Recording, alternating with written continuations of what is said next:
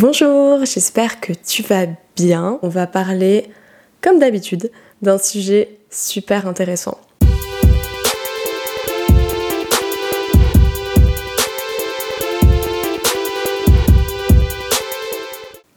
Aujourd'hui, j'avais envie de te parler des émotions avant la nourriture.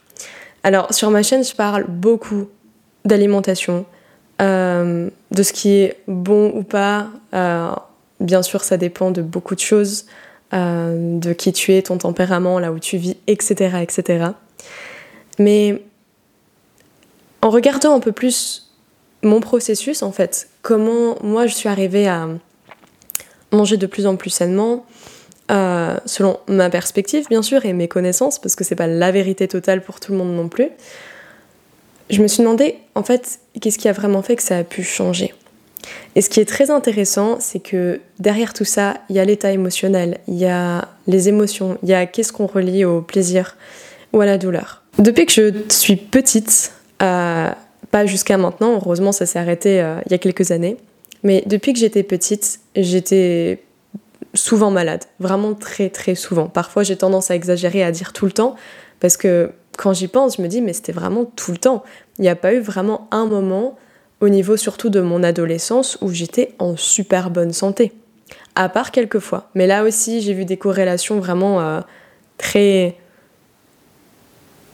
très fortes euh, avec ce que je faisais, comment je mangeais, mon état d'esprit et puis du coup mon état de santé, comment ça l'impactait. Donc quand j'étais petite, forcément, euh, c'est mes parents qui m'ont nourri au début, donc j'étais pas du tout consciente de ce que je mangeais. Et à un moment donné, on prend juste l'habitude. Il y a des choses qu'on trouve bonnes, d'autres pas. On a nos goûts. J'aimais pas trop les légumes, j'adorais les pâtes, j'adorais tout ce qui était sucré, le Nutella, les céréales, les produits laitiers. Tout ça, c'était vraiment mon truc. J'ai grandi avec ces habitudes pendant plusieurs années euh, et j'ai commencé à, faire de l'asthme déjà quand j'étais petite, à avoir des réactions euh, très vives, des symptômes très rapidement. Et ce qui était assez exceptionnel quand même, c'est que de mon enfance jusqu'à mon adolescence, on m'a toujours dit, peut-être que tu vas te reconnaître là-dedans, mais que j'avais une santé très fragile et que mon corps était très faible. Pourquoi? Parce que je faisais trop de symptômes, parce que j'étais tout le temps malade. Et je vais le dire tout de suite ici. Quand on fait des symptômes, c'est qu'on a de l'énergie pour en faire. Et c'est une bonne chose de faire des symptômes. Je te laisse faire ce process dans ta tête d'intégrer ce que je viens de dire parce que il est possible que t'es pas du tout conscience de ça comme moi il y a quelque temps. Pour moi, faire beaucoup de symptômes, c'était que notre corps était faible et qu'on n'était pas capable de tenir euh, euh, contre des certaines bactéries, certains virus, et du coup on était juste faible en fait. On n'avait pas de chance avec ce corps-là. Mais en fait, plus tu as d'énergie vitale disponible, plus ton corps va faire des symptômes. On appelle ça un état suraigu ou un état aigu en naturopathie. Ces états-là sont de bons états et souvent quand on est enfant, on va avoir un état suraigu, donc faire plein de symptômes, cracher, tousser, avoir la toux grasse, expectorer, euh, avoir de la diarrhée, tout ça parce que on évacue beaucoup.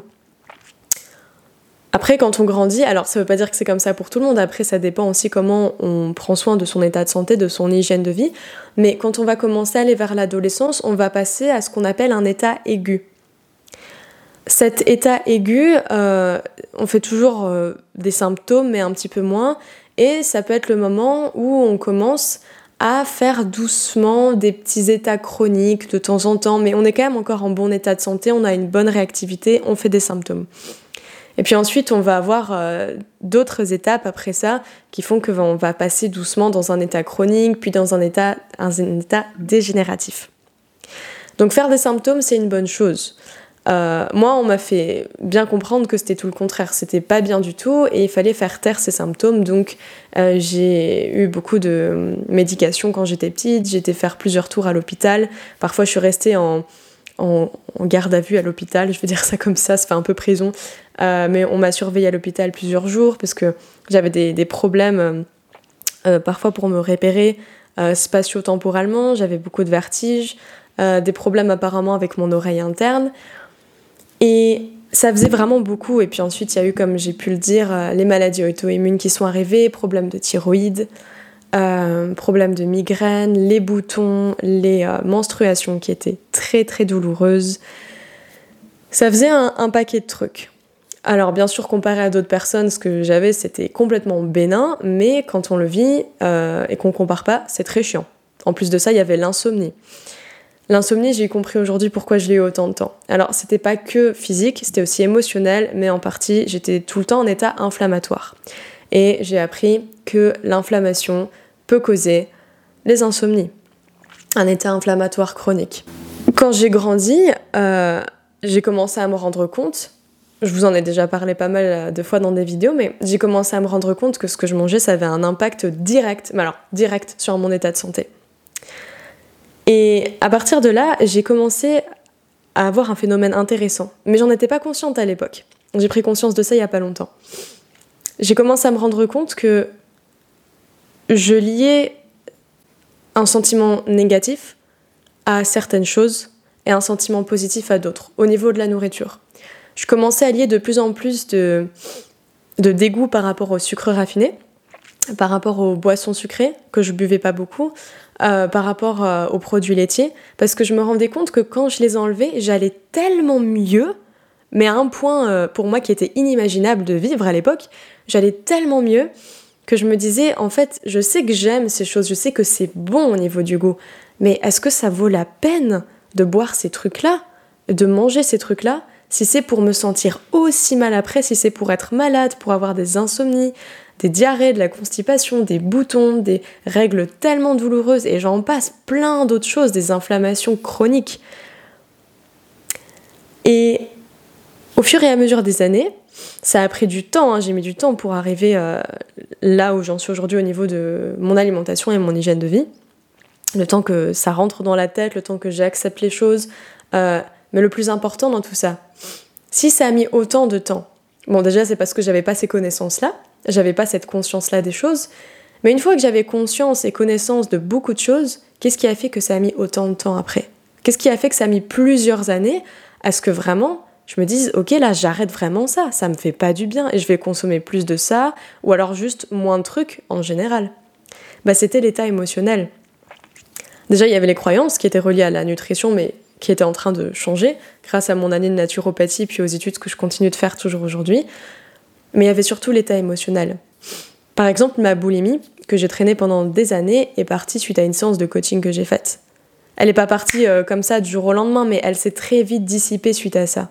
Parce que j'avais trouvé le moment où j'ai commencé à avoir, on va dire plutôt de l'hyperphagie, c'était pas de la boulimie parce que je ne vomissais pas, mais je mangeais tout le temps. Et, et là, ça a été vraiment un, déclic énorme euh, dans mon parcours parce que je savais déjà que l'état émotionnel avait un énorme impact sur notre santé, sur ce qu'on mangeait, mais là, c'était vraiment waouh quoi. J'ai pu me débarrasser de mon hyperphagie en une séance, en comprenant d'où ça venait. Alors que pendant tout ce temps-là, j'essayais de comprendre, j'étais dans un état de victime, je me disais c'est pas juste, je suis tellement mal, euh, j'ai 20 kilos presque de trop, je me sens dégueulasse, euh, je n'aime pas mon corps, et c'était vraiment le cas, je pensais vraiment ces choses-là et je ne me supportais plus. Mais quand il y a eu ce déclic émotionnel, c'est comme si j'avais fondu en fait. Et je vais pas dire que j'ai fondu parce que mes émotions se sont réglées. Mes émotions se sont réglées, du coup j'ai commencé à moins manger, à mieux manger, à plus me respecter, à plus connaître aussi la valeur que je voulais me donner. Et pouf, j'ai perdu euh, les 18 kilos, euh, je sais pas en combien de temps, mais quand même assez rapidement. L'état émotionnel, c'est tellement important et c'est pour ça que c'est quelque chose dont j'ai envie de plus parler, des émotions, sur ma chaîne YouTube.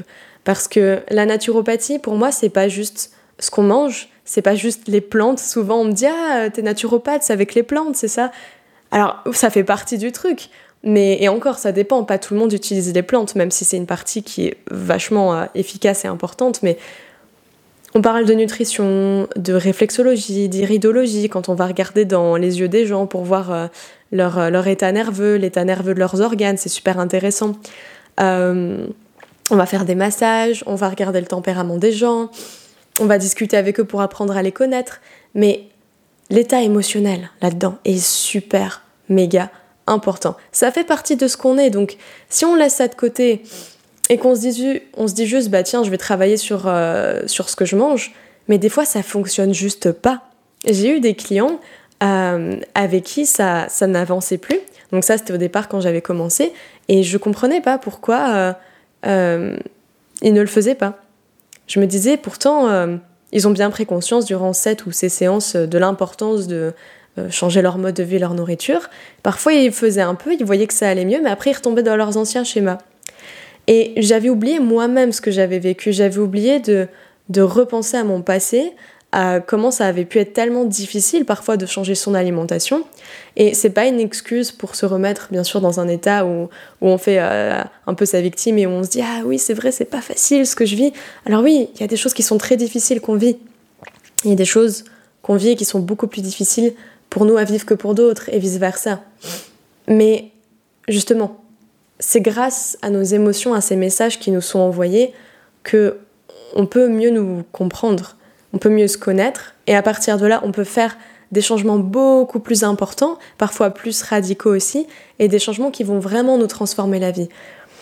Alors certes, c'est très intéressant parce que je peux dire que les émotions sont plus importantes que ce qu'on mange, et je pense que c'est le cas, mais en même temps, il faut savoir que l'intestin communique 7 fois plus avec le cerveau par le nerf vague, ce qu'on appelle le nerf vague, que l'inverse.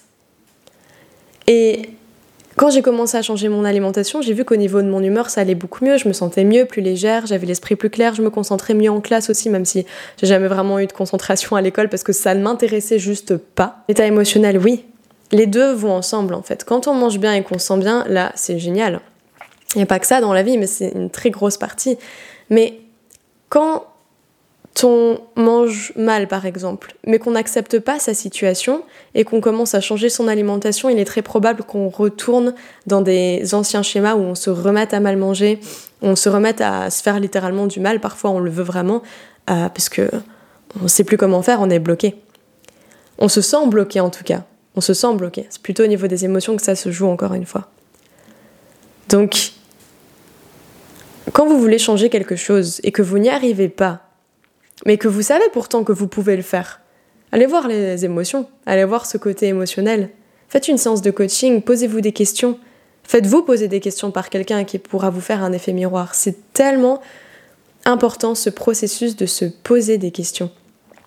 C'est quelque chose, encore une fois, dont avant j'étais absolument pas consciente. Quand j'étais plus jeune, j'allais chez des psychologues, par exemple, quand j'avais n'importe quel problème, j'avais besoin de parler à quelqu'un qui ne me connaissait pas forcément. Mais au final, quand je ressortais de la séance de psychologue, même chez la meilleure psychologue que j'ai eue, qui était tellement incroyable, je trouve, de son écoute, il n'y avait rien de. Je me sentais juste mieux, c'est vrai, mais le lendemain, ça repartait. Et, quand j'ai commencé les séances de coaching et à ce qu'on me pose des questions, à ce que je puisse répondre par moi-même et à me découvrir moi-même plus, là, ça a été une révélation parce que là, ça a vraiment été là où il fallait, ça a été tapé à la cause, ça allait en profondeur. Et à partir de là, j'ai fait des changements qui aujourd'hui me paraissent en fait assez ouf quand je vois l'évolution que j'ai fait depuis à peu près deux ans maintenant. Que j'ai fait tout au long de ma vie, mais ça a été encore plus rapide ce processus en apprenant à se connaître. Et je suis toujours dans ce processus, hein. il y a encore plein de choses sur lesquelles, euh, enfin plein, il y a encore quelque chose sur lesquelles j'ai envie de travailler, de m'améliorer. Mais j'ai aussi découvert que à travers ce processus, le but, c'était pas, en tout cas de ce que je pense maintenant, euh, c'était pas de se changer, mais c'était justement de plus devenir soi-même, plus être authentique, s'assumer, et plus trouver aussi l'amour qu'on a en soi, en fait. De l'énergie, de l'amour, pour ensuite pouvoir le transmettre aux autres. Et quand on dit il faut d'abord prendre soin de toi avant de prendre soin des autres, je sais qu'à l'époque je disais oui, mais quand même il faut prendre soin des autres parce qu'on sent mieux aussi après. Pareil, les deux vont ensemble. Si tu fais jamais rien pour les autres, je suis pas sûre que tu te sentes forcément bien avec toi-même.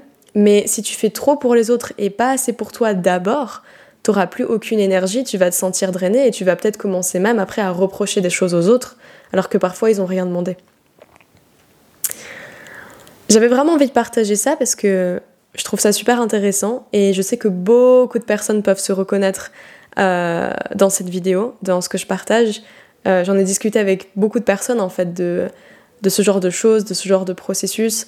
Et j'entends encore tellement de personnes euh, qui peuvent dire euh, Mais je comprends pas, j'arrive pas à manger sainement, ou Oui, mais ça dépend qu'est-ce que tu as relié à ça, quel sentiment tu as relié au fait de manger ces trucs-là? Est-ce que tu es vraiment consciente de ce qui se passe dans ton corps quand tu manges par exemple ce pain blanc avec ce beurre et cette confiture et ce jus d'orange et ce chocolat chaud comme petit-déj Est-ce que tu te rends compte à quel point ça acidifie ton corps, à quel point ça l'inflamme, à quel point tu es en train de péter ton biote intestinal, à quel point tu es en train de déranger tous tes organes en faisant ça si tu es conscient de tout ce genre de trucs et qu'en plus de ça, tu travailles sur ton côté émotionnel et sur quelle émotion tu relis à quelle chose dans ta vie, bah, ta vie va se transformer.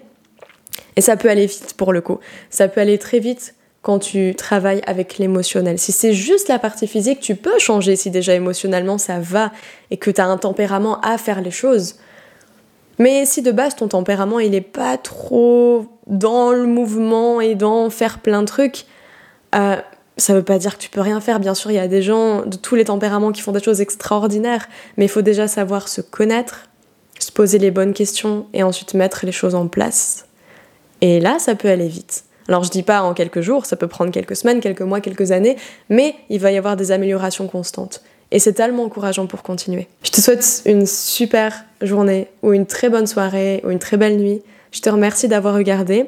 N'hésite pas à me suivre sur Instagram, je te mettrai le lien dans la description, à te rendre sur mon site web où je mets de plus en plus d'articles qui sont vraiment bien construits et intéressants par rapport à ta santé. Tu peux en apprendre tellement et d'ailleurs, je t'invite quand tu lis mes articles, si vraiment tu as envie de faire des changements au niveau de ta santé, à prendre des notes et à les relire parce que souvent on lit un article et puis on l'oublie. Il y a vraiment des, choses euh, profondément importantes euh, dans ces articles que je partage. Euh, et aussi, j'ai créé un e-book dont je parle déjà depuis un petit moment maintenant, mais qui vraiment est révolutionnaire en, en 10 pages seulement. C'est un e-book qui va te permettre de faire ta transition, que tu sois une femme ou un homme. Il n'y a aucune différence parce qu'on a tous normalement des cheveux. Si c'est pas le cas, il y a peut-être des choses à faire par rapport à ça, si bien sûr tu le souhaites. Euh, ce e-book va te permettre de faire ta transition vers n'utiliser que du 100% naturel fait maison et pas cher du tout pour tes cheveux et pour ta peau. Les cheveux principalement, c'est ce qu'on aborde comme sujet dans ce e-book. Il est gratuit. Tu peux le télécharger sur mon site web, en prendre euh, connaissance et n'hésite pas à me faire tes retours. Je t'invite à laisser tes commentaires sous cette vidéo euh, si ça t'a parlé, si euh, ça comment on dit, si ça relate un peu avec ton expérience, si tu as envie de partager tout simplement une pensée par rapport à tout ce que j'ai dit. Et n'hésite pas à m'écrire un email pour tout ce qui est message plus personnel ou demande de consultation ou autre. Encore une fois, merci d'avoir regardé, n'hésite pas à t'abonner si c'est pas déjà fait et je te dis à bientôt.